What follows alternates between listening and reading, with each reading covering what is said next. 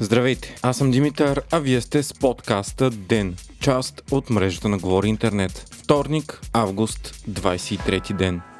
Обявяването на новината, че правителството започва преговори с Газпром, провокира остра обществена реакция. От продължаваме промяната заявиха, че решението е озадачаващо и няма да даде резултати, тъй като такива преговори са водени по време и на редовния кабинет. От Демократична България заявиха, че кабинета на Румен Радев не защитава, а продава България и търси начин да направи страната отново зависима на Русия. В позицията си Дъба казаха, че служебното правителство използва оръжието на страха и манипулацията и се доказва използва като основно оръжие на Кремъл в хибридната война в България. Бойко Борисов пък не изпусна момента да нападне новия си архиврак, продължаваме промяната и заяви, че именно те са виновни за текущата ситуация с газа. Въпреки това, той сподели позицията на Демократична България срещу подновяването на преговорите с Газпром. БСП обаче приветстваха решението да се подновят преговорите с руската компания. Редица експерти осъдиха решението на служебното правителство с твърденията, че руския газ не е по-ефтин, но за сметка на това доставките са крайно крайно несигурни, както се вижда от случващото се в различни страни в Европа, където Газпром спира или намалява гъста по свое осмотрение и с безкрай аргументи. Днес пък по запитване на Кубзет, Европейската комисия заяви, че България е длъжна да плаща на Газпром в долари, както е записано в договора между руската компания и Българ Газ. Говорителят на Европейската комисия Тим Макфи заяви, че е важно да си припомним, че България бе една от първите страни членки, които бяха поразени от руското изнудване с газ. Освен това, общата посока, в която се движи ЕСА, е отдалечаване от ненадежните доставки колкото се може по-бързо. Напомняме, че през април Газпром реши едностранно да прекрати договора си с България, след като правителството, според европейските санкции, отказа да плаща за газ в рубли. Кабинетът Петков направи опит за диверсификация на газовите доставки чрез ускорено завършване на газовата връзка с Гърция, по която да потече ефтиния вече договорен газ от Азербайджан, както и договори 7 танкера с течнен газ от САЩ. Още в първите дни на управлението си, вече очевидно проруския кабинет на Радев обяви, че газовата връзка се бави и може да не тръгне на време, а вчера отказа 6 от 7 танкера от Америка с оправданието, че не е успял да договори изгодно капацитет за разтоварването на газ. Така, внезапно,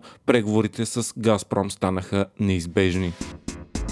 Неочаквано вчера едно от основните лица на Продължаваме промяната, Лена Бориславова, обяви, че няма да е кандидат за депутат. Тя съобщи решението си в социалните мрежи и го аргументира с личните атаки срещу нея, заради стъпките, които правителството е направило за скъсване с схемите на миналото. Днес пък друг ключов кадър на партията, Яна Бълникова, която беше съветник на премьера Кирил Петков, заяви, че се отегля от политиката по нейни думи и с цяло по лични причини.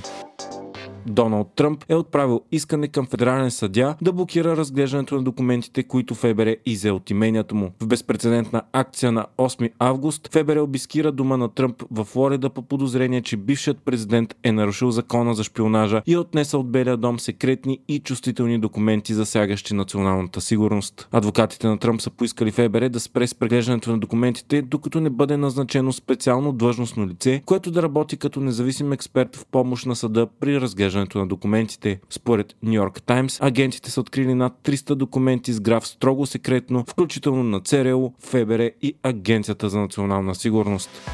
Вие слушахте подкаста Ден, част от мрежата на Говори Интернет. Водещ бях аз, Димитър Панайотов, а аудиомонтажът направи Антон Велев.